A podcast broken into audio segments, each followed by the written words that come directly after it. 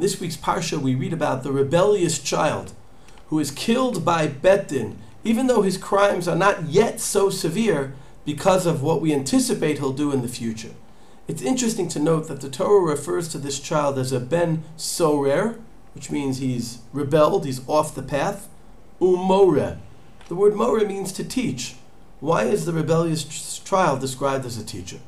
The Baal HaTanya in his Sefer Likutei Torah explains that very often rebels are not satisfied with their own behavior, with their own rebellion. They feel a need to try to convince other people to join them. Maybe they're insecure about the fact that they've veered from the norms and they feel better when other people do the same. and what we see from here is that the severity of the rebellious child is not just because of his own behavior, but the way he's impacting other people. We see the significance of the negative impact people can have on each other from later in the parsha as well in Perek Chof Gimel, where we speak about potential gerim. Gerim from most nations can marry into the Jewish people right away. There are some nations where we have to wait a couple of generations, like by a Mitzri or an Adomi, Dor Shlishi. But there are some people, Ammoni and Moavi, even the 10th generation, forever they're not allowed to marry into the Jewish people. What did the Ammoni and Moavi do that was so severe? Perek Chof Gimel Pasuk Hei, it says, they didn't bring you water and bread when you were coming from Egypt through the desert. Okay, doesn't sound like it's worse than what the Egyptians did enslaving us and killing us. But then the Torah adds, they brought Bilam ben Baor to curse you. Okay, that also was wrong, but what was so severe? So Rashi explains it wasn't just the curse of Bilam ben Baor. It was getting the advice from Bilam ben Baor about how to cause the Jewish people to sin.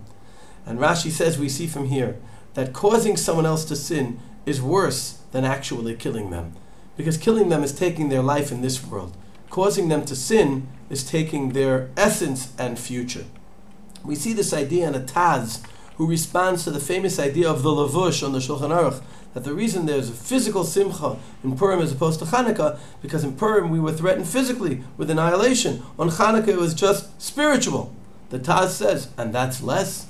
He quotes Rashi, Gadol ha-machti ha'adam yosem The impact we have on each other spiritually is so much more significant than what we have on each other physically. And we see this in the positive way from the Mishnah in the third parak in Baba Metzia, which says that if a person's parent is chas v'shalom drowning, and it's a parent they're estranged from, they never learned anything from, and their Rebbe is chas v'shalom drowning, you save the Rebbe first. Because the parent brought you into this world, the Rebbe is the one who brings you into the next world. Let's appreciate how significant of an impact we can have on other people, chas v'shalom for the negative, and hopefully for the positive. And during this month of tshuva, let's think about not only fixing the way we act ourselves, but thinking and reflecting upon and improving the impact we have on others.